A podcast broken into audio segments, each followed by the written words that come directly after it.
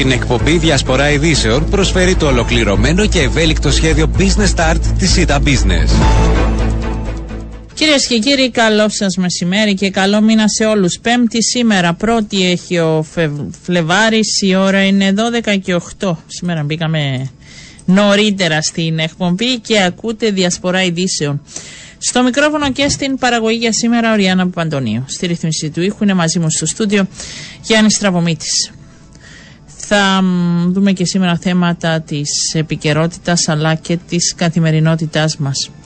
Ε, να σας πω σε σχέση με τα θέματα που βρίσκονται σε εξέλιξη αυτή την ε, ώρα στις Βρυξέλλες. Έχουμε μπλόκο χιλίων τραχτέρ, εξοργισμένοι αγρότες ε, από όλες τις χώρες της Ευρωπαϊκής Ένωσης, κυρίως από την Γαλλία και την Γερμανία, διεκδικούν ε, τα δικαιώματά τους έξω από το κτίριο που ε, συνεδριάσουν ε, στη Σύνοδο Κορυφής, οι ηγέτες. Να σας πω επίσης ότι σήμερα είναι και η πρώτη ε, και εκεί αν θέλετε θα κάνουμε και αρχή η πρώτη σε σχέση με το Γενικό Σύστημα Υγείας και την διαφοροποίηση που θα υπάρξει είναι ένα από τα μέτρα για τα οποία συζήτησαν οι προηγούμενοι Υπουργός Υγείας, η κυρία Κανάρη, με όλους τους εμπλεκόμενους φορείς σε σχέση με αντιμετώπιση ε, της λίστας αναμονής. Τόσο για την διενέργεια εξετάσεων όσο και επεμβάσεων είναι ένα πρόβλημα το οποίο είναι υπαρκτό και ένα από τα μέτρα αν θέλετε που συζητήθηκαν και αποφασίστηκαν να εφαρμοστούν είναι η κατηγοροποίηση των παραπεμπτικών σε επίγοντα και μη ε, θα υπάρχει ένας διαχωρισμός ώστε να αντιλαμβάνεται και ο γιατρός τον οποίο παίρνετε τηλέφωνο στη συνέχεια, ο ειδικός γιατρός πότε θα πρέπει ε, να ορίσει το ραντεβού. Ε, σήμερα έχουμε τον Υπουργό Υγείας μαζί μας, τον κύριο Μιχάλη Δαμιανού. Καλό σας μεσημέρι, Υπουργέ. Καλό σας μεσημέρι. Ε, ήταν μια απόφαση που λήφθηκε από την προκάτοχο, παρουσία και της προκατόχου σας, με όλους τους εμπλεκόμενους. Ε, από σήμερα σε εφαρμογή έχετε ενημερωθεί ε, και εσείς. Πιστεύετε ότι θα συμβάλλει ώστε να μειωθούν οι λίστες αναμονής ένα υπαρκτό, όπως διάβαζα. Το παραδεχτήκατε κι εσείς πρόβλημα που ακόμη έχουμε να αντιμετωπίσουμε στον χώρο της υγείας; Ναι, σαφώς αν δεν ήταν υπαρκτό το πρόβλημα, σίγουρα δεν θα, δεν θα έχριζε να αντιμετώπιση. Θεω, θεωρούμε ως, ε, και, και ως Υπουργείο, αλλά και ως και ως ΟΑΗ, ότι είναι ένα μέτρο το οποίο θα μπορεί να μειώσει τις λίστες αναμονής, να εξυπηρετήσει το κοινό καλύτερα αλλά επειδή, εντάξει, μιλάμε στην ουσία για, για κυρίως δύο μέτρα, δηλαδή την, τον, ε, την, τον καθορισμό των παραπεπτικών από τους προσωπικούς ιατρούς σε ρουτίνας και κατεπήγων. Άρα αυτό είναι το πρώτο, το, το, το, το πρώτο μέτρο, το κυριότερο μέτρο θα έλεγα. Για να δουλέψει αυτό, καταρχάς χρειάζεται σίγουρα κάποιο χρόνο και, ε, και, και, και ήδη η, η, η, η ιατρική κοινότητα να το να το εφαρμόσει, αλλά επί της ουσίας. Και εξοικείωση λίγο να καταλάβει ο κόσμος, ε, Υπουργέ, επιτρέψτε ναι, μου ότι ε, το ότι δεν θα είναι στην κορυφή δεν σημαίνει δηλαδή μέχρι πότε θα έχει, σε ένα μήνα, σε δύο μήνες ραντεβού, δηλαδή να μην νιώθουν και έτσι δεύτερης κατηγορίας, αν θέλετε, οι ασθενείς. Ωραία, ωραία. Κοιτάξτε, βασικά το, το πρώτο θέμα είναι ότι από τη στιγμή που μπαίνει σε εφαρμογή αυτό το μέτρο, οι ειδικοί γιατροί στα περιστατικά τα οποία είναι ε, κατηγοριοποιούνται κατεπήγον από τους προσωπικούς ιατρούς, δηλαδή το παραπεμπτικό θα λέει ότι είναι κατεπήγον, θα πρέπει να τα βλέπουν το αργότερο σε 10 μέρες. Το αργοτερο Λέμε το αργότερο γιατί τα κατεπήγον ενδεχομένως να βλέπουμε την ίδια μέρα ή την επομένη μετά από δύο μέρες.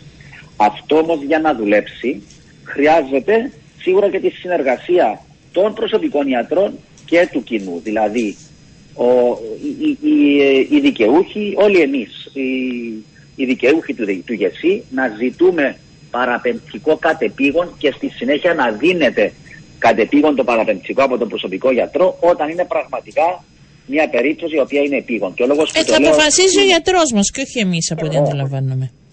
Ε, ωραία, δεν πρέπει να υπάρχει και υπέρμετρη πίεση προς τον προσωπικό ναι. γιατρό να καταγράψει κάτι και το οποίο να είναι κάτι Οι δέκα μέρες δεν είναι πολλές. Δηλαδή, εντάξει, πονάω το χέρι μου έντονα, θέλω να πάω σε ένα ορθοπαιδικό, δεν το πονάω να μην μπορώ να το κινήσω σήμερα, αλλά οι 10 μέρες άμα είναι μόνο για το κατεπήγο, δηλαδή εγώ που, που έχω ένα πόνο, πότε θα πάω, σε ένα μήνα, σε ένα μισή, δηλαδή πάλι δεν είναι μεγάλο το χρονικό διάστημα; Ναι, οι 10 μέρες είναι μεγάλο το χρονικό διάστημα, γι' αυτό είναι το μέγιστο 10 μέρες.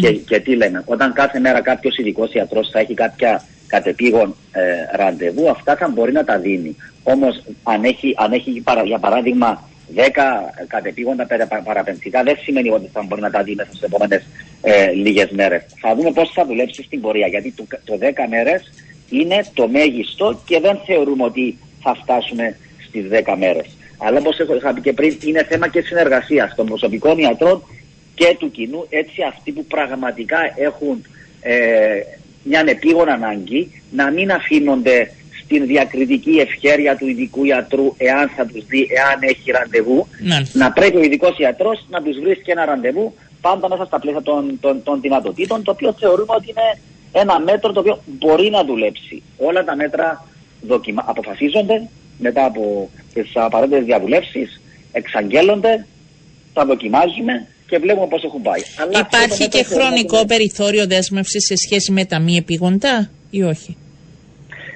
Δεν υπάρχει. Ε, το, το, θα πω. το δεύτερο μέτρο το οποίο έχει, ε, θα, θα χρησιμοποιηθεί είναι να μην χρειάζεται για περιπτώσεις ασθενών τους οποίους η κατάσταση είναι χρόνια ή μη ανατρέψιμη και χρειάζονται κάποια φαρμακευτική περίθαλψη ή άλλες εξετάσεις. Αυτές τις εξετάσεις για αυτές τις ομάδες ε, ε, των, των ασθενών να μην χρειάζεται παραπενθικό από ειδικό ιατρό, να μπορεί να βγαίνει το παραπενθικό από τον προσωπικό ιατρό. Έτσι, κάποια ραντεβού που χρησιμοποιούνται σε ε, ειδικούς ε, ιατρού να μην χρησιμοποιούνται πλέον, έτσι να ανοίξουν περισσότερο οι λίστες αναμονής, να βρίσκονται περισσότερα ραντεβού. Όμως κάτι που λέμε πάντα, και αυτό πρέπει να γίνει και με τη συνεργασία του κοινού, είναι σαφώς το ότι ο κάθε ασθενής έχει το δικαίωμα, ο κάθε δικαιούχος, να επισκεφτεί τον γιατρό της επιλογής του. Πρέπει να καταλάβουμε όμως όλοι ότι αν για παράδειγμα όλοι μας θέλουμε να πάμε σε ένα συγκεκριμένο γιατρό και αυτός ο γιατρός άνθρωπος είναι και δεν θα μπορεί να μας δει όλους άμεσα. Οπότε πρέπει να μπει και στο δικό μας, στη δική μας νοοτροπία σαν λαός, σαν ασθενή, σαν, σαν δικαιούχοι του ΓΕΣΥ, ότι ναι, σε κα, κάποιες λίστες αναμονής για κάποιους γιατρούς θα είναι μεγαλύτερες γιατί έχουν πολύ περισσότερο ε, κόσμο που θέλει να τους δει. Κάποιοι άλλοι, εγώ λέω, λιγότερο γνωστοί γιατροί της ίδιας ειδικότητας και ενδεχομένως και πολύ καλοί, ιδιαίτερα όταν αυτοί οι γιατροί είναι νέα παιδιά που έχουν επιστρέψει με, με εξειδικεύσεις εκεί οι λίστες θα είναι, θα, θα, θα είναι πολύ μικρότερες. Να το ψάχνουμε, είναι αυτό που λέει και ο οργανισμός, ότι να ψάχνουμε λίγο περισσότερο ε, σε σχέση με τους γιατρούς που μπορούμε να απευθυνθούμε, ίσως να βρούμε ε, με ραντεβού ευκολότερα, όπως λέτε και εσείς, ίσως σε νεότερους, ίσως ε, όχι τόσο έμπειρους δεν ξέρω πώς θα το πω αλλά θα το δούμε στην πορεία. Θέλω να αναφερθούμε και στις πανεπιστημιακές κλινικές. Είπετε ότι η λειτουργία τους θα βοηθήσει ώστε, γιατί έχουμε θέμα γιατρών και όχι μόνο εμείς, συζητώντας να σας πω πρόσφατα με γιατρούς από την Ελλάδα μου έλεγαν και εκεί ότι αντιμετωπίζουν πρόβλημα και στην Ελλάδα σε σχέση με μερικές ειδικότητες, αλλά και σε άλλες ευρωπαϊκές χώρες. Δηλαδή υπάρχουν θέματα σε συγκεκριμένες πολλές φορές ειδικότητες. Ε, πότε όμως θα το λύσουμε με τις πανεπιστημιακές κλινικές, δεν έχουμε αργήσει, πώς θα γίνει η διαχείριση; Έχουμε, έχουμε αργήσει πάρα πολύ. Ε, δεν είναι κάτι το οποίο μπορεί να λυθεί σήμερα ή αύριο. Βασικά στην ουσία τι λέμε, για κάποιες ειδικότητες, επειδή δεν υπήρχε ενδεχομένως ο κατάλληλος προγραμματισμός ένα θέμα. Έτσι ώστε να σπρώξουμε ε, γιατρούς να ειδικευτούν σε αυτές τις ειδικότητες για να έχουν και πολύ περισσότερη δουλειά στην Κύπρο και να βοηθήσουν και το σύστημα υγείας είτε εντός είτε εκτός διασυμιλούμε πάντοτε. Γι' αυτό υπάρχουν αυτές οι, οι, οι ελλείψεις των γιατρών και να το καταλαβαίνει ο κόσμος καλύτερα, οι γιατροί θα ειδικεύονταν στις ειδικεύσεις που έβρισκαν πιο εύκολο μέρος για να κάνουν την εξειδικευσή τους. Δηλαδή σε πιο καθημερινή πίσω, αλλά ξέρω, ορθοπαιδικού, καρδιολόγους και το καθεξής και ενδεχομένως όχι ενδοκρινολόγους, γιατί αυτές οι ειδικότητες δεν φαίνεται ότι δίνονταν ή παρέχονταν εύκολα σε ειδικευόμενους γιατρούς και γι' αυτό δημιουργήθηκαν αυτά τα προβλήματα. Αυτό που λέμε εμείς είναι ότι με τι πανεπιστημιακές ε, κλινικές, όταν θα μπορούν να δίνονται ειδικότητες, είτε στην Κύπρο είτε με κάποιες συνεργασίες, ναι. εκεί θα μπορούσε, αφού θα δίνονται ειδικότητες στην Κύπρο, να δίνονται ειδικότητες σε, συγκεκριμέ... σε ειδικότητες τις οποίες πραγματικά έχουμε έλλειψη. Αντιλαμβάνεστε όμως αυτό για να γίνει Πρέπει να περάσει το νομοσχέδιο των πανεπιστημιακών κλινικών, να δημιουργηθούν, να δίνουν τις ειδικότητες και να εξειδικευτούν γιατροί. Αυτό θα γίνει σε βάθος χρόνου. Δεν μπορεί να λυθεί σήμερα, αλλά αν δεν ξεκινήσουμε, δεν θα φτάσουμε ποτέ. Είναι πολλά πάντως, να πούμε την αλήθεια, με αυτό με τις πανεπιστημιακές κλινικές. Θυμάμαι από τον ίδιο τον κύριο Χατσιπανιτέλα που έλεγε είναι στόχος και πρέπει να το κάνουμε. Είναι δύσκολα τα πράγματα. Αν ήταν εύκολα, θα είχαν γίνει μέχρι σήμερα. Έτσι. Ε, τα νομοσχέδια τα οποία εκκρεμούν που είναι, είναι αρκετά, αλλά είναι και στο προεκλογικό πρόγραμμα του, του Πρόεδρου Χριστοδουλίδη, αν ήταν εύκολο να διοθετηθούν, τότε θα, είχα, θα ήταν κάτι το οποίο θα έχει γίνει ήδη. Ιδιαίτερα το, το νομοσχέδιο για τις ε, πανεπιστημιακές ε, κλινικές χρήση συζήτησης, όπως και τα περισσότερα των υπολείπων. Όλα τα νομοσχέδια είναι σε κάποιο σημείο, όλα είναι απαραίτητα για να μπορεί να ε, τελειώσει αν θέλετε η, η μεταρρύθμιση της υγείας ε, στον τόπο μας η οποία άρχισε με την, ε, με την υιοθέτηση του ΓΕΣΥ αλλά εγώ θα έλεγα με την έλλειψη αυτών των νομοθετικών ρυθμίσεων δεν έχει τελειώσει και πρέπει να γίνουν και αν η δουλειά ήταν εύκολη τα τελευταία πέντε χρόνια θα γίνονταν. Άρα θα δουλέψουμε, θα συζητήσουμε με τους αρμόδιους φορείς αναλόγως που είναι το κάθε νομοσχέδιο και ποιοι είναι οι αρμόδιοι φορείς, πού είναι η διαβούλευση, έτσι ώστε να καταφέρουμε να δώσουμε τα το νομοθετικό πλαίσιο έτσι ώστε να, να μπορούν να γίνουν όλα αυτά που πρέπει να γίνουν. Ε, από εκεί και πέρα είναι, είναι ένα ανοιχτό κεφάλαιο και ένα μεγάλο στοίχημα και για εσάς. Ε, νομίζω κάθε υπουργός που πέρασε την τελευταία δεκαπενταετία ε, έχει στο πίσω μέρος του μυαλού του αυτή την ε, λειτουργία πανεπιστημιακών κλινικών και υπάρχουν, αν θέλετε, στην Κύπρο και ε, όλα τα απαιτούμενα για να δημιουργηθούν. Κάπου κολλάει και κάποιοι έχουν συμφέροντα, δεν ξέρω που κολλάει και τι αντιδρούν. Να σας ρωτήσω, υπάρχει και το μεγάλο θέμα, νομίζω προλάβατε και είδατε όλους, ε, σε σχέση με τους ε, γιατρούς του δημόσιων νοσηλευτηρίων ε, και τα, αν θέλετε, τα μεγάλα ζητήματά τους σε σχέση με την με τα κίνητρα που χρειάζονται πολλές φορές ώστε να παραμείνουν εντός των δημόσιων νοσηλευτηριών που δεν είναι πάντα όπως λένε και ήδη οικονομικά. Ε, λάβατε εσείς αυτή την εικόνα, αντιλαμβάνεστε τα θέλω τους ή θα γίνει μια προσπάθεια προς αυτή την κατεύθυνση; Δεν έχει γίνει ακόμη μια συνάντηση σε επίπεδο αν θέλετε, συμπεχνιών έτσι ώστε να μπούμε εις βάθος. Οι συναντήσεις οι οποίες έχουν γίνει ήταν επισκέψεις σε επιτόπου κρατικά νοσηλευτήρια για να δούμε την κατάσταση και να ενημερωθώ κι εγώ όσον αφορά τα προβλήματα. Μπροστά μας έχουμε τα προβλήματα, θα γίνει μια συνάντηση την επόμενη εβδομάδα για να γίνουν κάποιες ε, συζητήσεις με τις ε, γιατί σας έδωσαν και ένα περιθώριο χρόνο, έτσι. Είχε ανοιχτό ζήτημα. Το ξέρετε καλά τι γίνεται με τα δημοσία νοσηλευτήρια και τους ε, γιατρούς και τις συμφωνίες που έχουν ε, δοθεί. Εντάξει, γίνεται μια συζήτηση με τον ΟΚΙΠΗ για τις ε, για τις συλλογικές συμβάσει. Ναι. Είναι θέμα το ΟΚΙΠΗ. Είναι θέμα το ΟΚΙΠΗ, θα... αντιληπτό. Απλά ενημερώνεστε κι εσείς και πάντα υπάρχει ο πυροσβεστικός ρόλος, αν θέλετε. Είναι ένα ζήτημα πάντως η σχέση με Υπουργέ ΟΚΙΠΗ ε, και γιατρών και νοσηλευτών υπάρχει έτσι μια έντονη αντιπαράθεση τα τελευταία χρόνια. Δεν ξέρω αν θα το βάλετε στους στόχους ακόμα και του Οργανισμού Ασφάλισης Υγείας με τον ΟΚΙΠΗ. Υπάρχει μια αντιπαράθεση την οποία λαμβάνουμε προς τα έξω και ο κόσμος και οι ασθενείς και εμείς οι δημοσιογράφοι. Ε, δεν ξέρω πώς θα κινηθείτε προς αυτή την κατεύθυνση. Είναι μια μεγάλη πρόκληση και είναι ε, συνδεδεμένο, δεν θα έλεγα μόνο για το, με το νομοσχέδιο για τα ε, για τις πανεπιστημιακές κλινικές, αλλά όσον αφορά και ε, την ε, κατάσταση, την διαχείριση που πρέπει να κάνουμε για την αυτονόμηση των δημόσιων νοσηλευτηρίων. Είναι ε, ένα σημαντικό και δύσκολο έργο το οποίο θα πρέπει να επιτελέσουμε με τη συνεργασία όλων. Είναι οι φορείς, οι εμπλεκόμενοι στο τομέα της υγείας έχουν μεταξύ τους αντιπαράθεση και αυτό βγαίνει. Αν δεν υπήρχαν αυτές οι αντιπαραθέσεις, αυτά τα προβλήματα θα λύνονταν πριν χρόνια. Πρέπει να κάτσουμε να τα ξανασυζητήσουμε, γιατί είμαι σίγουρος ότι έχουν συζητηθεί και εκεί που υπάρχει η θέληση και εκεί που υπάρχει η συνεργασία θα μπορούν να βρεθούν και οποιασδήποτε λύσεις. Σε καμία διαπραγμάτευση, μάλλον καμία διαπραγμάτευση δεν έχει λήξει ε,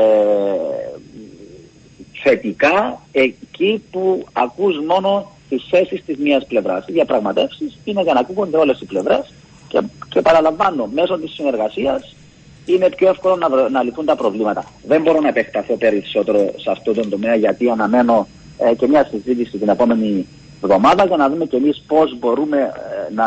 να μια συζήτηση με ποιους, Υπουργέ; Με τις ε, Ε, οπότε θα γίνει, θα, μείνει, θα γίνει μια συνάντηση. Αλλά όπως ε, όπως σας έχω πει και πριν, τις, ε, τις διαπραγματεύσεις τις κάνει ο ΚΙΠΗ. Εκεί το που θα μπορέσουμε να βοηθήσουμε εμείς θα παρέμβουμε για να βοηθήσουμε εάν ο ρόλος μας θα είναι υποβοηθητικός. Ναι. Έχετε άποψη θέση σε σχέση με τους αναισθησιολόγους του Μακάριου Νοσοκομείου που αρνούνται να εμπλακούν στη διαδικασία εκτρώσης με ανακοίνωσή τους; Ωραία. Είναι κατανοητό οποιοδήποτε γιατρός να μην θέλει για δικούς του λόγους θρησκευτικούς ή άλλους να, να προχωρήσει με τις οποιοδήποτε επεμβάσεις, κάτι το οποίο σεβόμαστε απόλυτα. Θεωρούμε όμως ότι ε, εκεί όπου δεν μπορεί ένας ιατρός να προχωρήσει με αυτού του είδους επεμβάσεις, ότι πρέπει να παραπέμπει ε, τους ασθενείς κάπου αλλού. Δεν μπορεί όλοι να μην ε, να μην θέλουν ε, για δικούς τους λόγους ή οποιοδήποτε είναι για αυτοί να, προ, να προχωρήσουν αυτές τις επεμβάσεις. Το πρόβλημα είναι υπαρκτό, αλλά η δική μας θέση είναι ότι πρέπει εκεί που κάποιος δεν θέλει να κάνει την επέμβαση να παραπέμπει σε κάποιον άλλον αναισθησιολόγο, ο οποίος μπορεί να την κάνει και θέλει. Είναι γιατροί και έγινε παραπεμπτικό από ένα άλλο γιατρό. Έτσι, οι αναισθησιολόγοι έρχονται μετά. Δηλαδή, κάποιος άλλος γιατρός αποφάσισε ότι ε, μαζί με την γυναίκα η οποία το επιθυμεί θα πρέπει να το κάνει ε, αποφασίστηκε. Ο αναισθησιολόγος στην πορεία έρχεται να στηρίξει μια απόφαση ενός άλλου συναδέλφου του.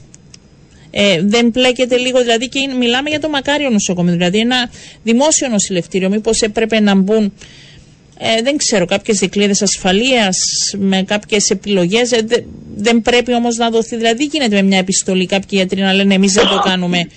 Ε, και από εκεί και πέρα τι γίνεται. Είναι όλοι μαζί που έδωσαν αυτή την επιστολή.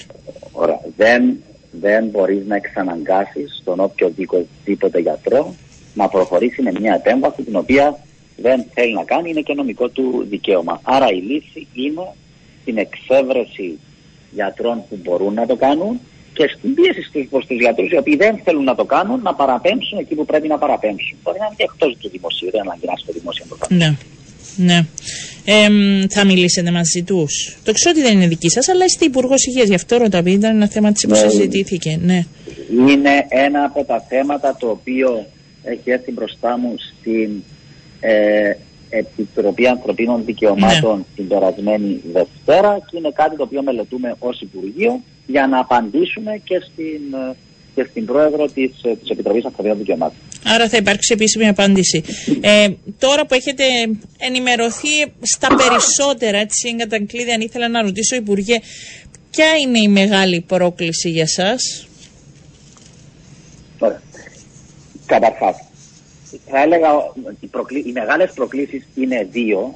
Η πρώτη είναι η ενίσχυση της αποτελεσματικότερης ε, εποπτικής δυνατότητας ε, όσον αφορά το ΓΕΣΥ, η οποία θα είναι συνεχής. Κάθε χρόνο πρέπει να γινόμαστε καλύτεροι και πρέπει να δείξουμε και κάποια αποτελέσματα μέχρι των ελέγχων του, του ΑΙΑ. Αυτή είναι η πρώτη. Και δεύτερη, σαφώς, είναι η διαχείριση της αυτονόμησης των δημοσίων ε, νοσηλευτηρίων. Είναι ένα ε, υπαρκτό Μάλλον δεν είναι το πρόβλημα είναι, αλλά είναι, είναι ένα θέμα. Θα πρέπει να γίνουν πιο ανταγωνιστικά, δεν είναι, Υπουργέ. Δεν, δηλαδή δεν υπάρχει αυτό το κομμάτι που λένε. Δεν ξέρω, ρωτάω και εγώ τώρα με αυτά που ακούω από όλες τις πλευρές.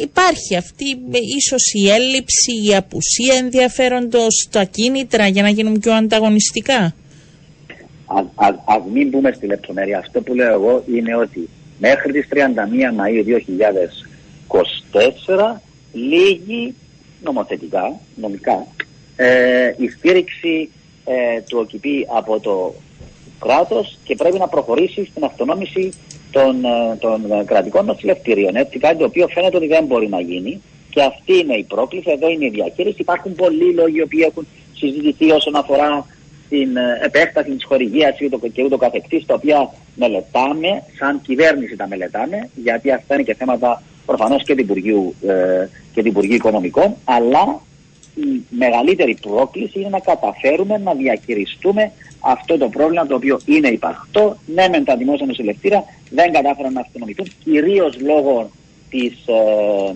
το ότι έλαβαν το βάρος της της πανδημίας για δύο, για δύο χρόνια, το οποίο τους έχει φέρει πολύ πίσω. Υπάρχουν πράγματα τα οποία μπορούν να κάνουν, κάποια τα έχετε αναφέρει κι εσείς. Εμείς θα τους αφήσουμε να κάνουν τη δουλειά τους. Απλά είναι μέσα στους επόμενους ε, λίγους μήνες αποφάσεις πρέπει να πάρθουν σε υψηλό επίπεδο και αυτή, όπως σας έχω πει, αυτή η διαχείριση είναι μια πολύ μεγάλη πρόκληση.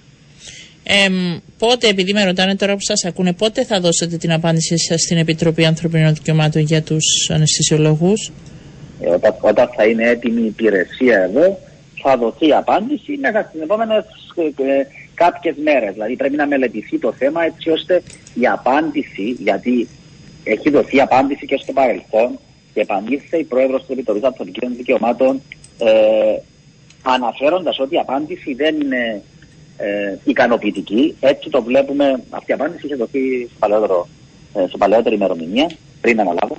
Ε, ναι. Οπότε το βλέπουμε έτσι ώστε να μπορέσουμε να απαντήσουμε πιο λεπτομερό. Τι, τι έλεγε, ξέρετε, επειδή εγώ δεν γνωρίζω τι έλεγε η απάντηση προηγουμένη.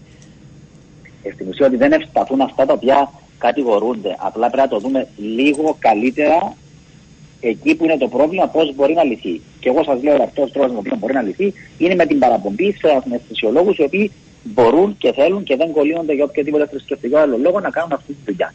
Αλλά να αφήσετε καλύτερα να το δούμε και ναι. με τους. Ε, ε, να σας ρωτήσω για κάτι, επειδή ακούει ο κόσμος και θέλει ε, οι κλινικές όπως τη Κυπερούντας, λέει, πώς θα στηριχτούν, δεν θα επιδοτούνται πλέον; Ωραία. Είναι ένα μεγάλο θέμα. Ναι, ο η... κόσμος νοιάζεται. Τι γίνεται. Ωραία. Είναι, είναι, είναι είναι πάρα πολύ λογικό εκεί όπου υπάρχουν νοσηλευτήρια τα οποία ε, δεν θα μπορούν ποτέ να αυτονομηθούν γιατί εξυπηρετούν πολύ λίγο κόσμο και μιλούμε ξεκάθαρα για εγκυπερούντα για την πόλη Χρυσοχούς. Ναι. Είναι ξεκάθαρο έτσι. Αυτές οι δύο υπάρχουν τα νοσηλευτήρια και πρέπει να στηριχτούν. Και θα στηρίζονται γιατί αυτές, αυτά, αυτά τα νοσηλευτήρια θα, παραμένουν, θα πρέπει να παραμείνουν ανοιχτά. Δεν λέμε ότι θα πάνε να κλείσουν αυτά τα νοσηλευτήρα, κάτι δεν ε, λόγο δεν είναι κάτι το οποίο συζητείται. Πρέπει να συνεχίσουν αφού είμαστε κράτος και ο ΚΙΠΗ είναι ε, κρατικό οργανισμός στην ουσία, να υπάρχει στήριξη και είναι μια λογική στήριξη και ένα λογικό αίτημα ε, σε αυτές τις περιπτώσεις να υπάρχει ανάλογη στήριξη. Για να υπάρχει όμως ανάλογη στήριξη, πρέπει και ο ΚΙΠΗ να κάνει το δικό του κομμάτι. Δηλαδή η βοήθεια να έρχεται εκεί που πραγματικά είναι ανάγκη, όπως λέτε, εγκυπερούνται στην πόλη Χρυσοχούστου για πολλούς και διάφορους λόγους όταν εξυπηρετείς λιγότερο κοινό, αλλά πρέπει να το εξυπηρετείς, δεν είναι νοσηλευτήριο στην περιοχή του Τροόδου, πρέπει να υπάρχει, όπως και στο μέρισμα της πόλης Χρυσοχούστου, γιατί δεν υπάρχουν ιδιωτικές κλινικές, γιατί δεν είναι κερδοφόρες να υπάρχουν ιδιωτικές κλινικές σε έτσι περιπτώσεις, έτσι το βάρος πέφτει στο κράτος και προφανώς στον αδικητή, εκεί να υπάρχει αυτή, αυτή η βοήθεια. Ναι. Ευχαριστώ πολύ. Υπουργέ, να είστε καλά. Θα τα πούμε εκ νέου. Σας ευχαριστώ. Καλό μεσημέρι. Εγώ ευχαριστώ. Ήταν ο Υπουργός Υγείας, κυρίες και κύριοι. Πάμε σε διαφημίσεις και επιστρέφουμε. Και από τα θέματα υγείας πάμε στα επίσης σημαντικά θέματα παιδείας με τον προϊστάμενο των τεχνικών υπηρεσιών του Υπουργείου Παιδείας αυτή τη φορά, τον κύριο Ανδρέα Μαραγκόνο. Έχουμε στην τηλεφωνική μας γραμμή. Καλό σας μεσημέρι. Καλό σας μεσημέρι και σε εσάς και στους ακροατές. Με αφορμή και την χθεσινή δημοσιογραφική που δόθηκε σε σχέση με την τοποθέτηση φωτοβολταϊκών στα σχολεία, έτσι θέλησα να σας φιλοξενήσω, να μας δώσετε πρώτα την εικόνα σήμερα για το πόσα σχολεία αυτή την ώρα λειτουργούν με, το, με τα φωτοβολταϊκά στην Κύπρο. Σύμφωνα με το, με το πρόγραμμα που καταστήσαμε με την αρχή ηλεκτρισμού, εγκαταστάθηκαν 450 συστήματα φωτοβολταϊκών σε 405 συστήματα απολογούμε, σε 405 διαφορετικά σχολεία. Από προηγουμένως ε, είχαμε εγκαταστήσει και εμεί ως Υπουργείο Παιδείας σε ακόμα 114 σχολεία, άρα έχουμε 519 σχολεία τα οποία αυτή τη στιγμή έχουν φωτοβολταϊκό σύστημα το οποίο λειτουργεί και παράγει. Όμως, ε, Πώς είναι όλα τα σχολεία μας; Όλα τα σχολεία είναι 728. Όμως ε, αυτή τη στιγμή εμείς θεωρούμε ότι η εγκατάσταση έγινε σε όλα τα σχολεία και να σας εξηγήσω γιατί. Για πείτε μου. Υπάρχουν 38 σχολεία τα τα οποία λειτουργούν ως κύκλος Α και κύκλος Β. Μάλιστα. Είναι γραμμένα ως δύο σχολεία το καθένα, όμως κτηριακά είναι ένα σχολείο και ένα φωτοβολταϊκό μπορούσε να εγκατασταθεί και τα υπόλοιπα σχολεία είναι μικρά σχολεία νηπιαγωγεία τα οποία ή δεν έχουν κατάλληλη στέγη ή η κατανάλωση τους είναι τόσο μικρή που δεν ενδείκνυται να τοποθετηθούν ε, να τοποθετηθεί σύστημα κλιματισμού. Άρα αυτό που λέμε, αυτό που ανακοινώνουμε είναι ότι έγινε εγκατάσταση φωτοβολταϊκών σε όλα τα σχολεία. Έχει ολοκληρωθεί. έχει ολοκληρωθεί. Σε όλα τα σχολεία που από τεχνικής πλευράς θα μπορούσε να εγκατασταθεί φωτοβολταϊκό σύστημα. Υπάρχουν σχολεία μέσα σε αυτά, αντιλαμβάνομαι τους δύο, δύο κύκλους, αντιλαμβάνομαι τα μικρά. Υπάρχουν κάποια σχολεία που απλά δεν μπορούν, δεν ξέρω, λόγω παλαιότητας του κτηρίου, λόγω φόρτου, ενώ καταναλώνουν πολύ ενέργεια ή όχι; Έχει, έχουν λυθεί αυτά τα προβλήματα; Όχι, όχι. Ε, ε, λύθηκε αυτό το πρόβλημα. Σε όλα τα σχολεία υπάρχει αυτό το φωτοβολταϊκό. Σας είπα, είναι μικρά νηπιαγωγεία ναι. Τα οποία δεν εγκαταστάθηκαν. Και είναι παραγωγή ενέργειας πλέον όλοι όσοι χρειάζονται, δηλαδή δεν είναι κάποια που ε, δεν μπορούν να παράξουν αυτοί που χρειάζονται, οπότε αντιλαμβάνομαι. Αυτό το σχέδιο έγινε ε, σύμφωνα με το σχέδιο ανά, ανάκαψης και απεκτικότητας και η υποχρέωση μας ήταν να έχουμε εξοικονόμηση ενέργειας πέραν του 30% της πρωτογενούς ενέργειας που, που χρησιμοποιείται στο, στα σχολεία και ε, έχει ξεπεραστεί αυτό το 30%. Είμαστε περίπου, η παραγωγή μας είναι στο 1 τρίτο της κατανάλωσης πρωτογενούς ενέργειας στα σχολεία.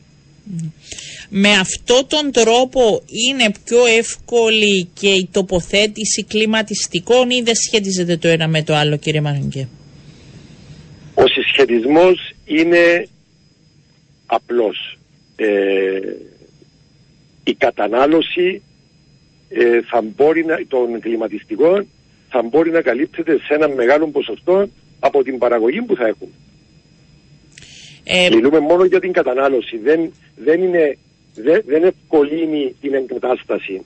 Απλώς είναι θέμα κατανάλωσης πλέον. Ναι. Ε, αυτό το κομμάτι πώς πάει μετά την εξαγγελία είναι πιο δύσκολα τα πράγματα λόγω και του φορτίου που ζητείτε ή προχωρά και αυτή η τοποθέτηση κλιματιστικών στα σχολεία; Είμαστε σε συνεννόηση με το Γενικό Λογιστήριο για να προχωρήσουμε σε συμφωνία πλαίσιο η οποία θα χρησιμοποιείται από τις σχολικές εφορίες για την εγκατάσταση των κλιματιστικών. Πολύ σύντομα θα προκυριστεί διαγωνισμός μέσω του Γενικού Λογιστηρίου σαν συμφωνία πλαίσια. Εννοείται σε σχέση με τις τιμές που θα πρέπει να εξασφαλίζουν. Αυτό γίνεται διαδικαστικά; Θα υπάρχει όλη η διαδικασία και η κάθε ε, σχολική εφορία ως αναθέτουσα αρχή θα απευθύνεται σε αυτήν την ανάθεση για να αναθέτει η ίδια ξεχωριστά ε, στον ανάδοχο που θα του ανατεθεί αναεπαρχία η μελέτη και η εγκατάσταση των κλιματιστικών. Ναι. Δεν ξέρω αν θα προλάβουν οι παρούσες σχολικές εφορίες. Δύσκολο για αυτό το καλοκαίρι, έτσι, από ό,τι αντιλαμβάνομαι με τη διαδικασία. Ε, στον προγραμματισμό μας είναι τα πρώτα 50 σχολεία να τα προλάβουν ε, οι σχολικές εφορίες, οι οποίες θα υπάρχουν μέχρι τον Ιούνιο. Άρα άμεσα, δηλαδή και τον άλλο μήνα να αρχίσουν από ό,τι αντιλαμβάνομαι για να προλάβουν. Ε, ναι, ε, προγραμματίζουμε αυτόν τον μήνα να προκηρυχθεί ο διαγωνισμός. Μάλιστα. Και είναι σχόλια με προτεραιότητα, δηλαδή που έχουν περισσότερη ανάγκη. Δεν ξέρω αν είναι εντός της Λευκοσίας, ας πούμε, που δεν είναι στα ορεινά, ας πούμε, και χρειάζονται τόση δροσιά. Υπάρχει προτεραιότητα ή όχι; Βεβαίως υπάρχει προτεραιότητα. Ε, οι πέντε μητροπολιτικές σχολικές εφορίε ανέλαβαν ε, να καταρτήσουν το πλάνο με δέκα σχολεία η κάθε μητροπολιτική σχολική εφορία της επαρχίας της για να εγκατασταθούν τα φωτοβολταϊκά, τα κλιματιστικά. Δέκα από κάθε επαρχία θα είναι η αρχή. Ναι, ναι. Τα ίσως τα πιο, δεν ξέρω, είναι πιο μεγάλα, τα πιο ζεστά, τα μη φιλικά προς το περιβάλλον, δεν ξέρω, χτίρια και ποιες είναι οι προϋποθέσεις που μπαίνουν; Καταστήσαμε έναν κατάλογο με κριτήρια, το οποίο εφάρμοσε η κάθε σχολική εφορία για να καταστήσει η ίδια τον κατάλογο. Μάλιστα. Ε, και θα γίνεται η διαδικασία και σε αυτά υπάρχουν και κάποια σχολεία που έχουν ήδη εγκαταστήσει, έτσι, παλαιότερα. Όχι, Αυτά τα 50 δεν έχουν. Όχι, δεν σε αυτά τα 50 όχι, αλλά έχουμε κάποια σχολεία που λειτουργούν με κλιματιστικά. Βεβαίως, έχουμε έναν μεγάλο αριθμό, κυρίως νηπιαγωγείων, που είναι πλήρως καλυμμένα με κλιματιστικά. Μάλιστα. Και έτσι, εν κατακλείδη, αφού σας έχω στην τηλεφωνική γραμμή, ποιες άλλες ανάγκες είναι στις προτεραιότητες του δικού σας τμήματος αυτή την ώρα; Ε, οι ανάγκες είναι πάρα πολλές. Δεν τελειώνουν, έτσι. δεν τελειώνουν. Ε, ξεκινήσαμε ένα πρόγραμμα αντισυσμικής αναβάθμισης όλων των σχολείων. Είμαστε περίπου στο 90% της υλοποίησης. Ε, ένα πρόγραμμα το οποίο ξεκίνησε το 2000 σε συνεργασία δική μας, του Υπουργείου Εσωτερικών και του ΕΤΕΚ.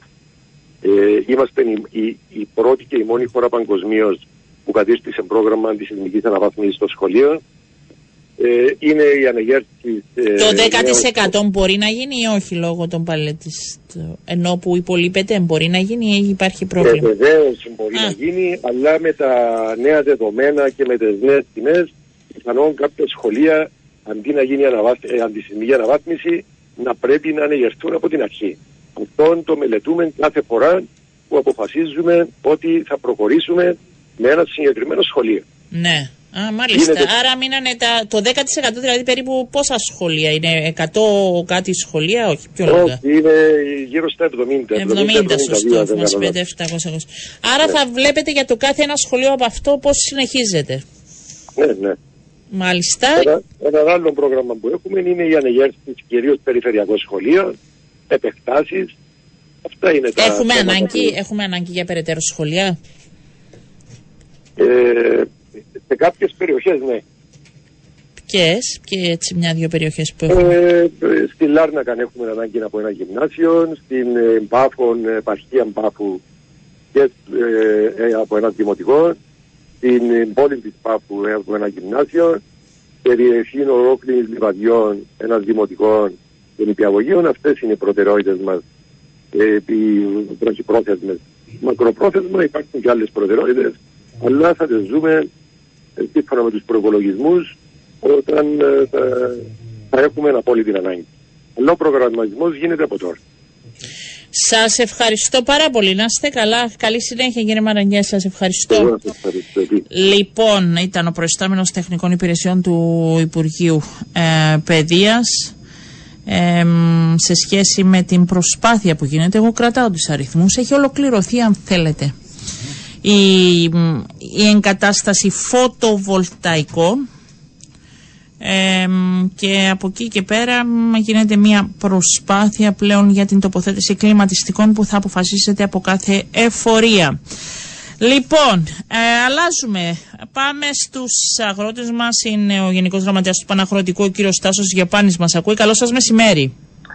Καλό σας μεσημέρι είναι και εσάς και στους ακροατές μας. Ε, θα αρχίσω, είναι ε, δύο τα θέματα έτσι, αλλά θα αρχίσω με την πρωινή επίσκεψη και της Υπουργού Γεωργίας. Είναι η πρώτη φορά νομίζω που χρειάστηκε η κυρία Παναγιώτου στο λίγο χρονικό διάστημα που ανέλαβε ε, να κάνει περιοδία σε περιοχές που έχουν πληγεί από τις τελευταίες βροχοπτώσεις από ό,τι αντιλαμβάνομαι. Έχουν καταγραφεί ζημιές. Κύριε Γιαπάνη, πού βρισκόμαστε; Ε, για να είμαστε δίκοι και με την Υπουργό, ανταποκρίθηκε θετικά στο κάλεσμα των αγροτικών οργανώσεων αλλά και των παραγωγών μας της περιοχής μετά τις έντονες βροχοπτώσεις που είχαμε ε, την Τρίτη το βράδυ προς την Τετάρτη το πρωί.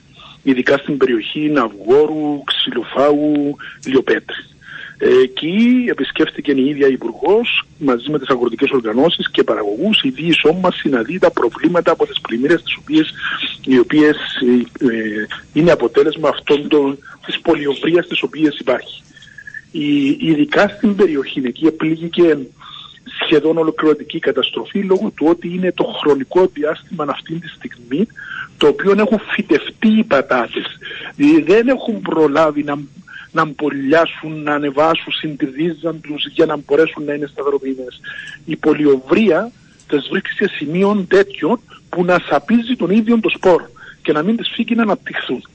Ε, εξηγήσαμε, υπήρχαν και οι τεχνοκράτες του Τμήματος Γεωργίας, το οποίο εκπροσωπούν το εθνικό πλαίσιο περί κινδύνων, ε, περί που ήταν παρόν, έδωσαν καθαρές εντολές στους τεχνοκράτες υπουργός να προχωρήσουν άμεσα στην καταγραφή αυτών των ζημιών μόλις το επιτρέψουν οι καιρικές συνθήκες γιατί αντιλαμβάνεστε κάποια χωράφια ήταν γεμάτα με νερό έπρεπε να πιει το νερό η γη για να μπορέσουν να ξελασπώσει και να μπορέσουν να επισκεφτούν και οι τεχνοκράτες και τα λοιπά να μπορέσουν να καταγράψουν.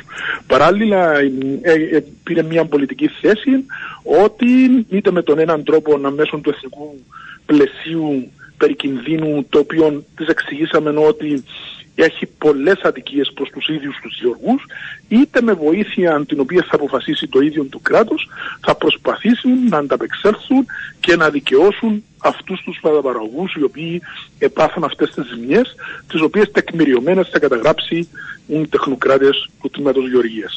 Παράλληλα, εκτός από αυτήν την επίσκεψη που είχαμε ε, με Λιοπέτριν Αυγόρου Ξυλοφάγου πήγαμε και σε μια περιοχή, στην περιοχή Πύργος του Ξυλοφάγου, όπου υπήρχε χιονόπτωση πριν πέντε μέρες τις οποίες εκεί είδαν παρατοφυτίες, τις οποίες ήταν ήδη, ε, ήδη έχουν ήδη αναπτυχθεί, είδαν τη φιλούρα και το ίδιο το φύλλο του παρατοκαλλιέργειας και των καρπών από πάνω, των, των κορμών από πάνω, συγγνώμη, να είναι σπασμένοι, ε, σπασμένων από το χαλάζι με τις ζημιές τις οποίες έκανε στην περιοχή και πάλι εκεί έδωσαν τις ίδιες τις εντολές στους τεχνοκράτες να καταγραφούν και το πιο σημαντικό όσο το δυνατόν πιο γρήγορα να μπορέσουν να αποζημιωθούν. Γιατί υπήρχε και ένα μεγάλο θέμα το οποίο όλες οι αγροτικές οργανώσεις αλλά και οι ίδιοι οι παραγωγοί θέσαμε στην Υπουργό. Ναι. Το γρήγορο της αποζημίωσης. Ναι. Υπενθυμίζω ότι η παραγωγή μας έχει εδώ και 14 μήνες από πέρσι δηλαδή 14 μήνες που περιμένουν να, ακόμα να πληρωθούν για τις ζημιές που γινήκαν πριν 14 μήνες. Τις οποίες το Υπουργικό προς τιμήν τους ο προηγούμενος Υπουργός Γεωργίας επήρε έναν, έναν ποσό 2,3 εκατομμύρια για να δοθούν και έγκρινε το Υπουργικό γιατί υπερθυμίζω ότι αυτά τα λεφτά από το εθνικό πλαίσιο είναι λεφτά τα οποία πληρώνουν οι γεωργοί, δεν είναι του κράτους. Δηλαδή αποκόπτονται ως σε εισαγωγικά ασφαλιστό από τους γεωργούς και γίνεται έναν ταμείο το Για οποίο αυτές τις περιπτώσεις. Ναι, να ρωτήσω κάτι. Ήταν ακραία καιρικά φαινόμενα ή θα μπορούσαν με κάποιες κινήσεις, δεν ξέρω, ρωτάω εσείς ξέρετε τη γη καλύτερα. Δεν θα μπορούσα γιατί... Δεν θα μπορούσαν να τα προλάβουμε ή να απαλληφθούν κάποια μέτρα. Ναι, ναι, ναι. Ναι. Ε, εκείνο που θα μπορούσε να γίνει, γιατί σας ακούω που μιλούσατε με το φωτοβολταϊκά. Ναι. Υπάρχει αυτή τη στιγμή μια συζήτηση έντονη για τα αγροφωτοβολταϊκά. Ναι, ναι. Τα αγροφωτοβολταϊκά, το οποίο συζητούμε αυτή τη στιγμή τους διάφορους κανονισμούς για αυτά, το οποίο είναι σε ευρία ε, παραγωγή και τοποθέτηση είναι στις χώρες της Ευρωπαϊκής Ένωσης εδώ και πάνω από δεκαετία τι κάνουν; Πάνε σε καλλιέργειες όπως είναι η πατατοκαλλιέργεια, βάζεις στο νέκταση της πατατοκαλλιέργειας μέχρι το 35%, δηλαδή ναι. αν έχεις ένα δεκάριο μπορείς να καλύψεις μόνο 350 μέτρα, αν είναι 1000 μέτρα. Λοιπόν, εκείνα τα 350 μέτρα βάζεις φωτοβολταϊκά σε ύψος 2,5 με 3 μέτρα για να μπορεί να περνά από κάτω το τραχτέρ, να κρυζώνει και να φυτεύει πατάτες και την ίδια ώρα των φωτοβολταϊκών καλύπτει από ε, χαλάζι, από βροχές, από μεγάλη, μεγάλο καύσωνα γιατί Άρα θα μπορούσαν να δοθούν κίνητρα για να γίνουν Μάλιστα, αυτές. Το οποίο όμως τώρα εμείς προσπαθούμε να κάνουμε γιατί αυτά τα... Το μιλήσατε με την Υπουργό, θα πρέπει να τις τα πείτε. Είναι, είναι θετική γιατί ναι υπολογίζουν και αρκετά κονδύλια από την Ευρωπαϊκή Ένωση να έρθουν ειδικά για αυτόν τον σκοπό. Ε, για αυτόν τον σκοπό. Εμείς ως Παναγροτικός έχουμε πει ότι μέχρι το καλοκαίρι θα κάνουμε τον λιγότερο πέντε εκδηλώσεις ανά επαρχία. Ναι, ενημερωτικές, εκδηλώσεις, ναι. ενημερωτικές εκδηλώσεις που θα καλέσουμε τους αγρότες με έναν εκπρόσωπο από το Ινστιτούτο Γεωργικών Ερευνών, έναν εκπρόσωπο, αυτή είναι η ιδέα, δεν έχω απάντηση ακόμα, απλά ναι. σας λέω την ιδέα, έναν εκπρόσωπο του Υπουργείου Γεωργίας και έναν εκπρόσωπο μιας εταιρείας η οποία να βάζει, ε, να μην αναφέρω όνομα, που να ασχολείται με αυτά ναι, τα πράγματα. Εσείς θα τα βρείτε αυτά. Το ναι, θέμα ναι. είναι ότι αλλάζουν και οι καιρικές συνθήκες και έχουμε και απότομες αλλαγές και καιρικά φαινόμενα και είναι καλό όσο μπορεί κάθε πλευρά να λαμβάνει μέτρα ώστε να προλαβαίνουμε καταστάσεις. Φέτος έχουμε πρόβλημα με τις πατάτες. Έχετε απόλυτο δίκιο ότι η κλιματική αλλαγή μας έφερε τα πάνω κάτω. Ναι. Και υπενθυμίζω κάτι το οποίο έχουμε πει χιλιάδες φορές. Η Κύπρος είναι στη σφαίρα της απορρομιοποίηση, δηλαδή σχεδόν έρημος στην περιοχή μας. Κάνουν κύκλων οι βροχοπτώσεις. Ένα χρόνο καλή βροχόπτωση, ε, τρία-τέσσερα χρόνια ανοβρία. Αυτή τη στιγμή που μιλούμε, ήμουν σε συνεδρία και βγήκα έξω από τη συνεδρία να σας μιλήσω στο τμήμα αναπτύξεως υδάτων. Μάλιστα. Το οποίο κοιτάζουμε συνε- ε, σε- σενάρια, υποτιθόμενα σενάρια, σε περίπτωση που έχουμε καλών υδρογό, ε, καλές βροχές φέτος, δηλαδή να συνεχίσουν όπως ήταν τώρα και να γεμίσουν κάποιον τα φράγματα είναι, και σενάριο σε περίπτωση που μας έβρεξαν τώρα αυτή τη στιγμή, θα ξαναβρέξει. Ναι, μας το είπε. Είχα την προηγούμενη εβδομάδα να σας πω την αλήθεια από το τμήμα υδάτων και μου το λέγανε ότι θα κάνουν σύσκεψη για να δηλώσετε και τις ανάγκες και να σας πούν και τα δεδομένα, για να προγραμματιστείτε τι γίνεται.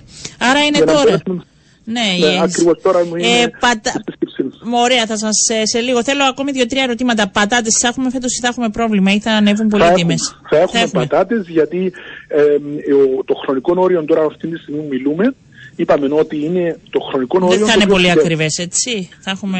Ε, αυτό δεν μπορώ να το πω, δεν γνωρίζω, είναι η ζήτηση προσφορά. Ας ελπίσουμε ότι δεν θα είναι ακριβές. Θα έχουμε πολλή προσφορά αυτό. Ναι, οι επόμενες φυσικές που να είναι, δηλαδή αυτοί που θα βιτεύσουν τις επόμενες ημέρες που να στενώσουν τα χωράφια, να μην έχουν και αυτοί άλλα ακραία καιρικά φαινόμενα και να έχουμε την παραγωγή που πρέπει, γιατί δεν είναι μόνο η παραγωγή σε εμάς για τον Κύπριον καταναλωτή και τον Κύπριον πολίτη, είναι και για τον τουρίστα και είναι και για οι εξαγωγές μας. Βέβαια. Υπενθυμίζω ότι οι εξαγωγές πατατών είναι γύρω στα 20 με, κυμαίνονται από 20 μέχρι και 40 εκατομμύρια ευρώ εισοδήματα ως στην Κυπριακή, στο Κυπριακό κράτος.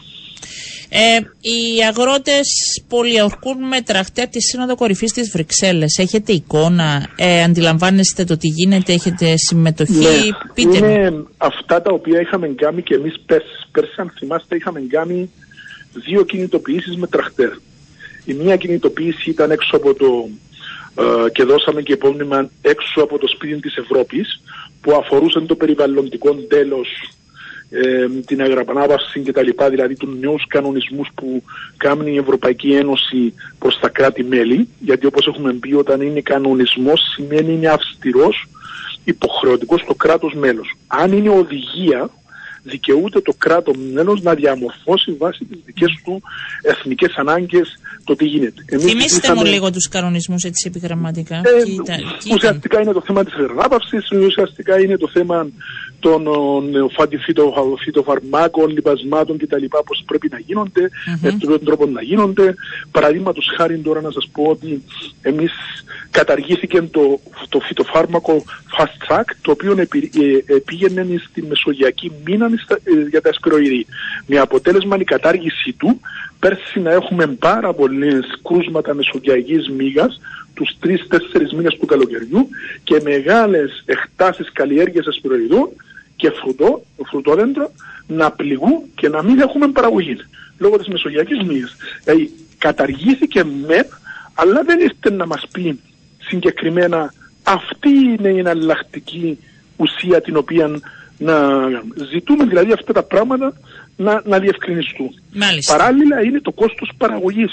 Η αύξηση του κόστου παραγωγής με την αύξηση των λιπασμάτων, της ενέργειας, των μεταφορικών που ε, αυτόν διπλασίασε το κόστος παραγωγής στην, ε, στον πρωτογενή τομέα. Το οποίο εκεί είχαμε μια δεύτερη κινητοποίηση που έκαμε πριν τα Χριστούγεννα που εδόθηκε και μια βοήθεια προς τους φυτοπαραγωγούς και τους, που- και τους παρατοπαραγωγούς αλλά δεν δόθηκε προς τους υπόλοιπους άλλους κλάδους. Ναι. Δηλαδή η ασπεριοειδή, φρουτόδεντρα, αμπέλια, ανοιχτή καλλιέργεια, εμ, οπροκυριαυτικά, Άρα εσείς κάνατε κάποιες εκδηλώσεις, δεν ξέρω, θυμάμαι παλαιότερα. Μήπως θα χρειαστεί Δι- να διορθώστε κάνουμε- με αν κάνω λάθος. Κάποιοι πήγαιναν ε, σε παλαιότερες κινητοποιήσεις εκπρόσωποι από εδώ προς την ε, Ευρώπη.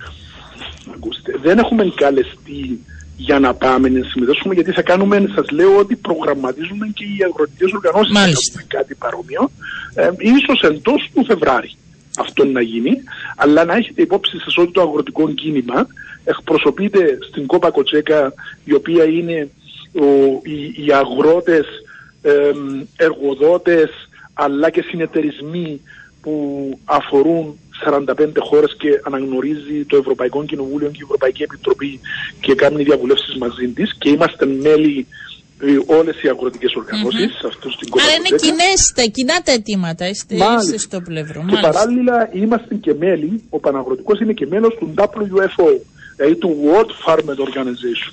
Παράλληλα, εκτός από αυτό, δύο εκπροσώποι του Παναγροτικού, ο υποφαινόμενος μαζί με τον κύριο Παναγιώτη Χάμπαν, είμαστε μέλη της ΟΑΚΕ, της ναι. Ευρωπαϊκής Οικονομικής Θυμάμαι και παλαιότερα που πηγαίνατε στις συναντήσεις. Ναι, ναι. ναι.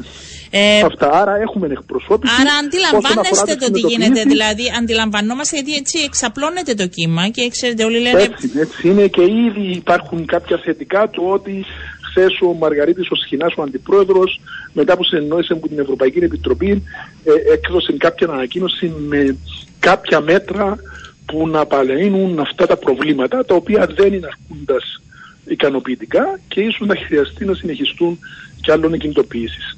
Υπολογίστε ότι και εμείς εντός Φεβρουαρίου. Πότε θα, θα κάνετε, τι κινητοποιήσεις αναμένετε; Δεν μπορώ να σας πω θα είναι στην τάδε του μηνός ναι. κτλ. Όμως σας λέω ότι θα γίνουν και από εμάς. Ναι, όταν λέω κινητοποίηση, είναι ίσως ενδεικτικά με κάποια τραχτέρ, με κάποια ενδεικτικά λεωρίδη προκάμπινα να πάμε έξω από το σπίτι της Ευρώπης να διαμαρτυρηθούμε γιατί αντιλαμβάνεσαι η Κύπρος του ενός εκατομμυρίου είναι πολύ λίγο να ακουστεί, αλλά πρέπει και εμείς να ακουστούμε. Άσχετα αν πρέπει ή όχι. Αν είναι η φωνή μας μικρή ή μεγάλη. Όχι, και θα πρέπει να στους αρμόδιους. Άρα θα ακουστείτε, θα πάτε προς Προεδρικό, προς Ευρωπαϊκή Προς το σπίτι της Ευρωπαϊκής Ένωσης. Σπίτι Ευρωπαϊκής Ένωσης, όπως και την προηγούμενη φορά. Λοιπόν, θα αναμένουμε και θα τα πούμε για αυτές τις κινητοποιήσει. Σας ευχαριστώ καλά, πολύ, κύριε Γιαπάνη. Να είστε καλά, καλό μεσημέρι. Ε, Αγρότες ε, βρίσκονται, όπως σας είπα. Παρακολουθώ έτσι και μερικά βιντεάκια την ώρα που μιλούσαμε με τον κύριο Γιαπάνη σε σχέση. Έβαλαν κάποιες φωτιές. Κινητοποιούνται εκεί χιλιάδες αγρότες. Ε, σήμερα στις Βρυξέλλες Σύνοδος Κορυφής. Ο Γιώργος Κακούρης, ο καλός συνάδελφος, έχει την εικόνα να μας τη δώσει. Γιώργο, καλό σου μεσημέρι.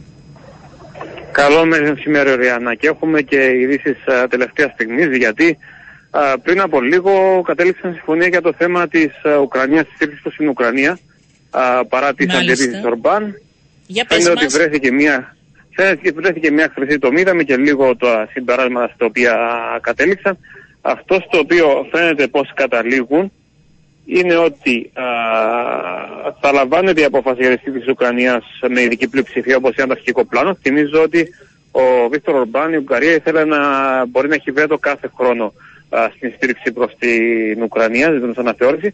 Αυτό που συμφωνήθηκε τελικά όμως είναι ότι το Ευρωπαϊκό Συμβούλιο θα συζητά κάθε χρόνο το πώς εφαρμόζεται ο μηχανισμός στήριξης προς την Ουκρανία βάσει μιας έκθεσης που θα κάνει η Κομισιόν και να δίνει καθοδήγηση α, στην, α, στο πώς θα κατευθύνεται η βοήθεια προς την Ουκρανία που συμφωνήθηκε των 50 δισεκατομμύριων για τα επόμενα τέσσερα χρόνια. Και αυτό προστίθεται τώρα με τη συμφωνία ότι σε δύο χρόνια, αν χρειαστεί, α, το Ευρωπαϊκό Συμβούλιο θα ζητήσει από την Κομισιόν να καταθέσει πρόταση για να αναθεωρήσει τη βοήθεια στο πλαίσιο του νέου πολιετούς προπολογισμού της Ευρωπαϊκής Ένωσης, ο οποίος ξεκινά από το 2027. Οπότε, ε, πρέπει να γίνει προεργασία, Γιώργο, για να καταλήξουν κιόλας. Ε, ναι, αυτό είναι το ναι. επόμενο σημείο. Είχε γίνει πολλή προεργασία. Χθες είχε εκπληροφορήσει ακόμα μια πρόταση συμβαστική όπου δεν υπήρχε αυτή η συμφωνία. Και από ό,τι ανταλαμβανόμαστε, όλο το θέμα κλείδωσε μετά από αρκετές συναντήσει διαβουλεύσει τεχνικές χθες το βράδυ, σήμερα το πρωί. Και σήμερα το πρωί κλήρωσε οριστικά στη συνέντευξη που είχαν πριν την έναρξη του Συμβουλίου. Θα ξεκινούσε 10 από το που η ώρα ξεκίνησε με κάποια καθυστέρηση, γιατί βρίσκονταν α, σε μία αίθουσα για να κάνουν τις τελικές διαβουλεύσεις ο Βίκτορ Ορμπάν, ο Εμανουέλ Μακρόν, ο Όλαφ Σολτς, ο Σαρλ Μισέλ και η Ursula von der Leyen, μαζί όμως και με την α, γραμματέα του Συμβουλίου. Αυτό είναι σημαντικό γιατί δείχνει ότι γινόταν μια συζήτηση για θέματα που είχαν να κάνουν με το κείμενο και πώς θα κατέληγε α, το κείμενο. Και λίγο πριν την έναρξη της της Συνόδου ανακοινώθηκε από Σαρλ Μισέλ επίσημα η ε, κατάληξη σε συμφωνία. Άρα η προεργασία έγινε λίγο χθες το βράδυ και σήμερα το πρωί για να έχουμε α, την ολοκλήρωση αυτού του θέματος. Και πλέον ανοίγει η ατζέντα και για άλλα ζητήματα α, και μπορεί να ολοκληρώσουν και πιο γρήγορα από ό,τι αναμενόταν. Από ό,τι Ανατολή ναι. ζήτημα επίσης. Μέση Ανατολή θα είναι στην ατζέντα α, μετά από επιμονή διαφόρων χωρών. Μας είπε και ο πρόεδρος μπαίνοντας ότι είχαν ζητήσει διάφορες χώρες. Κάποιες χώρες δεν ήθελαν στην ατζέντα, όμως θα είναι η Μέση Ανατολή. Να είναι ως την ατζέντα ως προς το πώς στέκεται η Ευρωπαϊκή Ένωση. Τι, τι. Ναι και πάλι όμως το θέμα εδώ είναι ότι δυσκολεύονται να καταλήξουν α, σε κάποια, σε κάποια κοινή δήλωση που είναι πιο ισχυρή για τα θέματα που να κάνουν με την ανθρωπιστική βοήθεια, με την ε, εκεχηρίες, με τη λύση δύο κρατών. Ε, θα δούμε κατά πόσον μπορεί να, να, να αναφυρωθεί αυτή η συζήτηση τώρα που έχει τελειώσει αυτό το δυσκολότερο θέμα. Α, και το άλλο το ζήτημα, ο Ριάννα, που ενδεχομένως να βρεθεί στην αζέντα, πάνω να λέγανε μέχρι πριν από λίγο ότι δύσκολα θα έμπαινε αναλόγως και των καταστάσεων όμως δεν αποκλείεται είναι και αυτό της αγροτικής πολιτικής.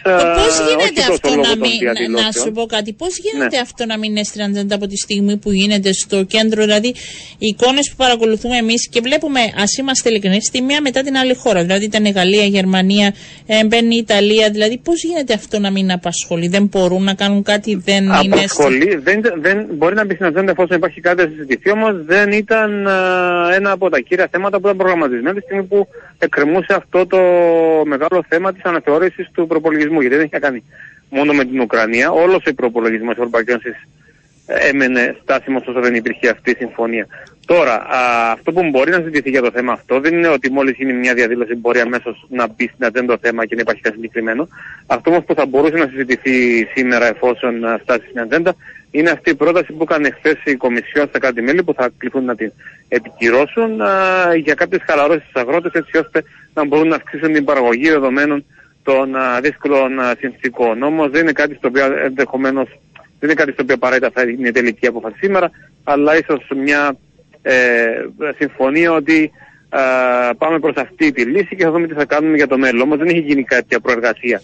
Όχι, είχα μια χθες τοποθέτηση του Μαργαρίτης Σκηνά, ίσως κάποιες αντιδράσεις σε τοπικό επίπεδο, δηλαδή ε, για να δείξουν ότι βρίσκονται στο πλευρό ή αντιλαμβάνονται ή ακούν, αλλά δεν είναι επί της ουσίας στην ατζέντα μου λες. Ε, δεν, ήταν, δεν υπήρχε προετοιμασία για να επί της ουσίας δεν έχουμε κάτι περισσότερο, όμως θα περιμένουμε να δούμε ανάλογα με το, το τι θα συζητηθεί, αν θα ανακοινωθεί κάτι μετά για κάποια πολιτική κατεύθυνση για το τι θα γίνει τις επόμενες ημέρες. Γιατί οι, οι, ακόμα και αν δεν έχουν οι ηγέτες, για να θυμίζουμε πώς δουλεύει το πράγμα, ακριβώς ένα πλάνο για τι θα κάνουν πέρα από αυτή την πρόταση που υπάρχει για χαλαρώσεις, μπορούν να δώσουν κατεύθυνση στους υπουργούς τους και στα συμβούλια σε τεχνικό επίπεδο να συζητήσουν μέτρα έτσι ώστε να επανέλθουν σε αυτό το θέμα στο επόμενο Ευρωπαϊκό Συμβούλιο ή στο Συμβούλιο Υπουργών Γεωργίας, που είναι αυτούς τους οποίους αφορά και θα λάβουν τις αποφάσεις σε πιο τεχνικό επίπεδο. Οπότε περιμένουμε να δούμε αν θα έχουμε κάτι συγκεκριμένο για αυτό. Ε, είναι πολύ ορκημένο το κέντρο των Βρυξελών έτσι όπως παρουσιάζεται. Έχει κλείσει από τα τραχτέρ και τα αγροτικά μηχανήματα; Έχουν κλείσει δρόμοι ε, σε διάφορα κεντρικά σημεία από τραχτέρ και μηχανήματα. Είχαμε κάποια επεισόδια μπροστά από το κοινοβούλιο. θα γνωρίζει ότι ζω κοντά στους θεσμούς, οπότε έχω δει και εγώ τα τραχτέρ να παίρνουν τα, τα χαράματα και να πάνε προ το κοινοβούλιο. Ναι είναι μια αναταραχή ε, συγκοινωνιακή περισσότερο. Από την Ισπανία, την Ιταλία, την Πορτογαλία είναι εκεί μαζί με τους Βέλγους αγρότες δηλώνουν έτσι που δίνουν. Στην αγώνη θα έρθουν ακόμα και άλλα τρακτέρ κατά τη διάρκεια της ημέρας και περιμένουμε να δούμε ε, τι θα, τι, τι θα γίνει από την άποψη των uh, διαδηλώσεων. Μπόρεσαν όμως οι ηγέτες να, προσελκυ... να φτάσουν έτσι στην. Ε, ναι, γιατί τα τρακτέρ δεν πήγαν προς το Συμβούλιο πήγαν προς το Κοινοβούλιο, οπότε εκεί είχαμε περισσότερο τις αναταραχές και τα ζητήματα. το Συμβούλιο δεν επηρεάστηκε τόσο πολύ όσο αναμενόταν αρχικά. Μας είχαν πει αρχικά να έρθουμε πολύ πιο γρήγορα γιατί μπορεί να κλείναν δρόμοι και όντως έκλεισαν κάποιοι δρόμοι, κάποια τραμ, μετρό να στέλνει και η λειτουργία τους για λίγο και δημιουργήθηκε μια δυσκολία στη διακίνηση. Όμως από εκεί και πέρα τα πράγματα, τα πράγματα ερεμούν. Η δήλωση έγινε. Εντάξει, οι αγρότες λένε ότι θα μείνουν και αύριο και μπορεί να ενισχυθούν όπως λες και εσύ αν δεν έχουν οποιοδήποτε έτσι ε, μια προτροπή, μια ανακοίνωση, μια ότι θα συζητηθούν τα θέματα τους. Ε, Πάντως δεν ε, έχουν εντύπωση ότι θα ανακοινωθεί κάτι σήμερα το οποίο ναι. θα λύσει όλα τα θέματα τα αγροτικά. το ζήτημα είναι ότι δεν μπορούμε να εστιάζουμε πάντα στις εικόνες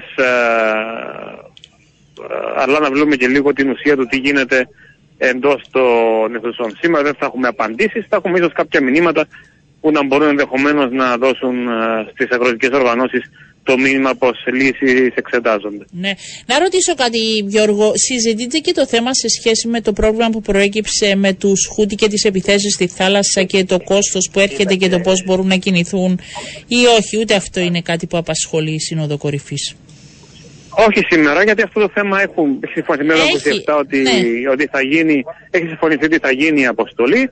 Βρίσκεται σε τεχνική επεξεργασία η όρια αποστολής και περιμένουμε μέχρι τα μέσα Φεβρουαρίου το πολύ να έχουν καταλήξει έτσι ώστε α, να μπορούν να, να χωρίσουν. Και γίνεται σε, σε εξέλιξη συζήτηση για το ποια χώρα θα αναλάβει το στρατηγείο και την, α, και την α, διοίκηση. Το α, ρωτάω μεταξύ γιατί της Ιταλίας, άρχισαν, της Ελλάδας ξέρεις, και να της Γαλλίας. φαίνονται οι, οι επιπτώσεις και ρωτάω, είναι σε διαδικαστικό επίπεδο τώρα που μένει δηλαδή να ολοκληρωθεί η διαδικασία για το πώς Ναι, θα γιατί γίνει. έχει συμφωνηθεί, να, γι- έχει συμφωνηθεί να Ναι. γίνει η αποστολή και η αποστολή ο στόχος είναι μέχρι τα μέσα Φεβρουαρίου να μπορεί να αναχωρήσει για την Ερυθρά Θάλασσα.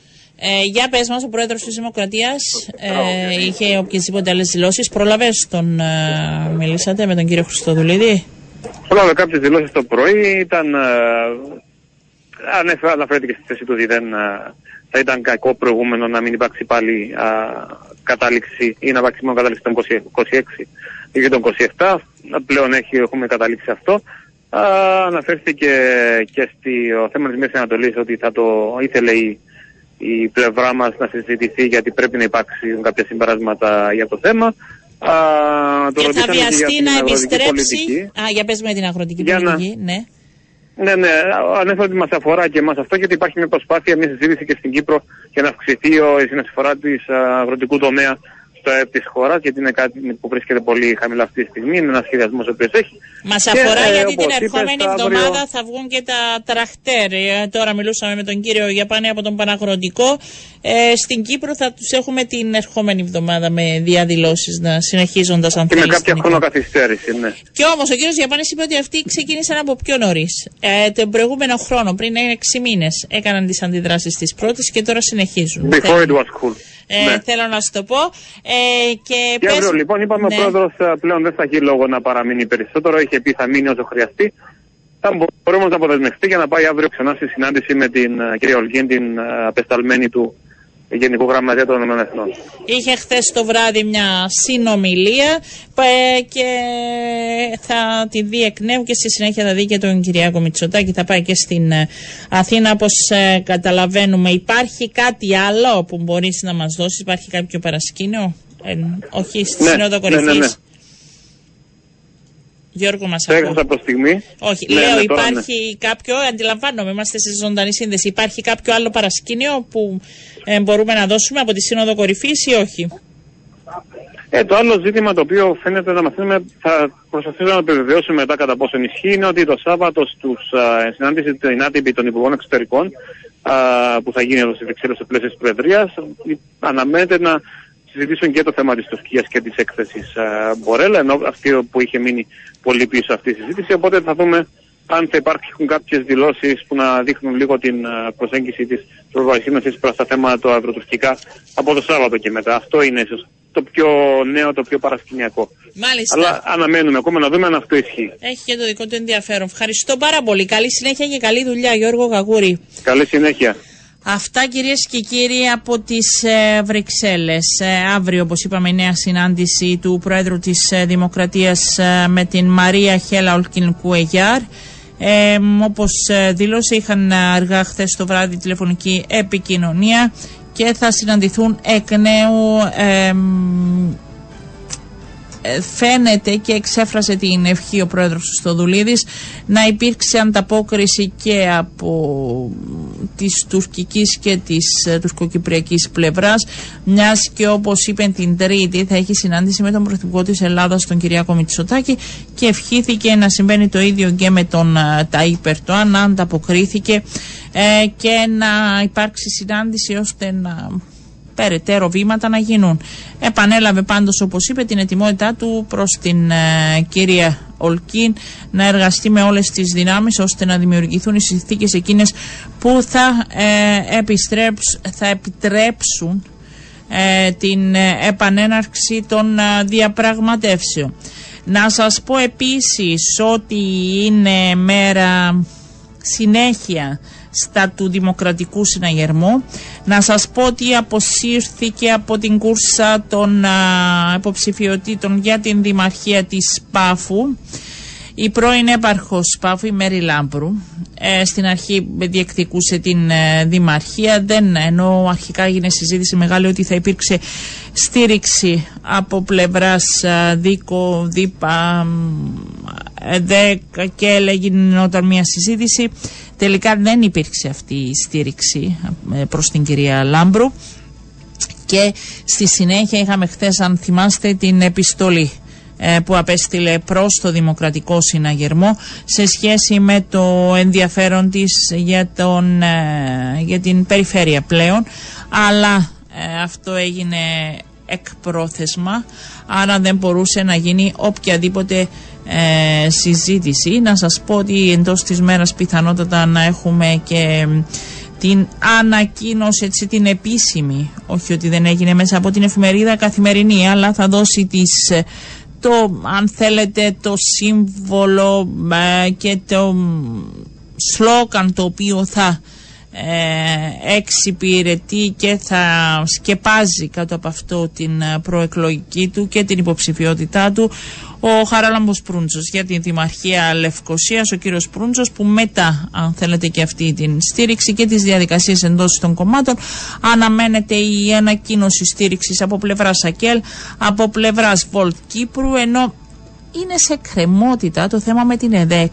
Υπάρχει ανοιχτή μια ε, πρόσκληση προς τον κύριο Σιζόπουλο να συναντηθεί με τον κύριο Μπρούντσο αλλά η πληροφόρηση μου λέει ότι ο κύριος Σιζόπουλος θα έχει και μια σειρά συναντήσεων με τα κόμματα τα οποία ε, θα στηρίξουν τον κύριο Μπρούντζο ώστε να δουν ε, τι γίνεται από εδώ και πέρα. Και βέβαια αύριο τέτοια ώρα θα έχουμε πολύ υλικό έχουμε και τις ε, υποψηφιότητες για το Ευρωψηφοδέλτιο του Δημοκρατικού Συναγερμού.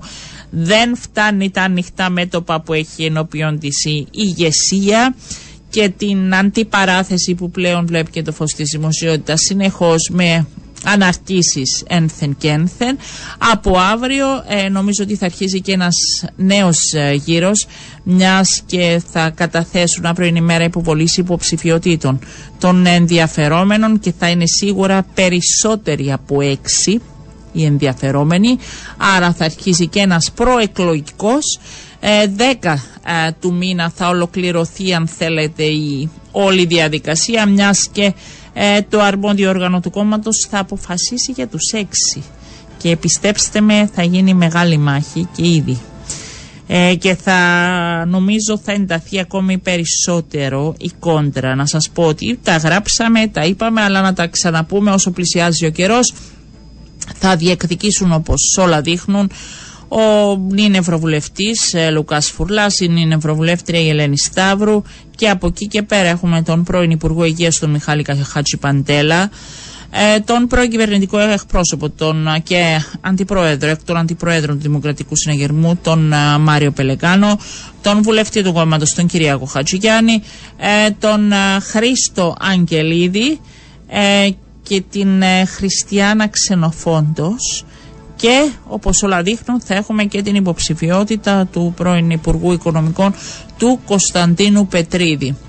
Ε, αυτό που γράφτηκε και την προηγούμενη εβδομάδα και το αναφέραμε και εμείς στην εφημερίδα Καθημερινή είναι ότι υπάρχουν σκέψεις από πλευράς της Προέδρου του κόμματος της κυρίας Ανίτας Δημητρίου σε σχέση με Αριστίνδιν και αυτό θα γίνει μόνο σε περίπτωση που βρεθεί ένα πολύ δυνατό όνομα ε, γυναίκας. Οι επαφές που έκανε η κυρία Ανίτα Δημητρίου φαίνεται να μην έχουν ευωδώσει και δεν ξέρω αν τελικά ε, θα υπάρχει αριστίνδυνη, δεν θα ανακοινωθεί οτιδήποτε ε, και θα πάνε ε, κατευθείαν στις κάλπες. Αυτά σε σχέση με τον Δημοκρατικό Συναγερμό είπαμε όσο πλησιάζουν οι εκλογές Ιούνιο, έχουμε δρόμο μπροστά μας, αλλά θα πρέπει να δοθεί και χρόνος στους υποψήφιους για να κάνουν την ε, δική τους προεκλογική ε, κούρσα. Υπάρχει έτσι ένα μεγάλο ενδιαφέρον. Θα τα παρακολουθούμε, θα τα συζητάμε μαζί και με τους προσκεκλημένους μας. Να είστε καλά, να έχετε ένα πολύ όμορφο υπόλοιπο της μέρας. Εμείς θα δώσουμε ραντεβού αύριο γύρω στις 12 και 10.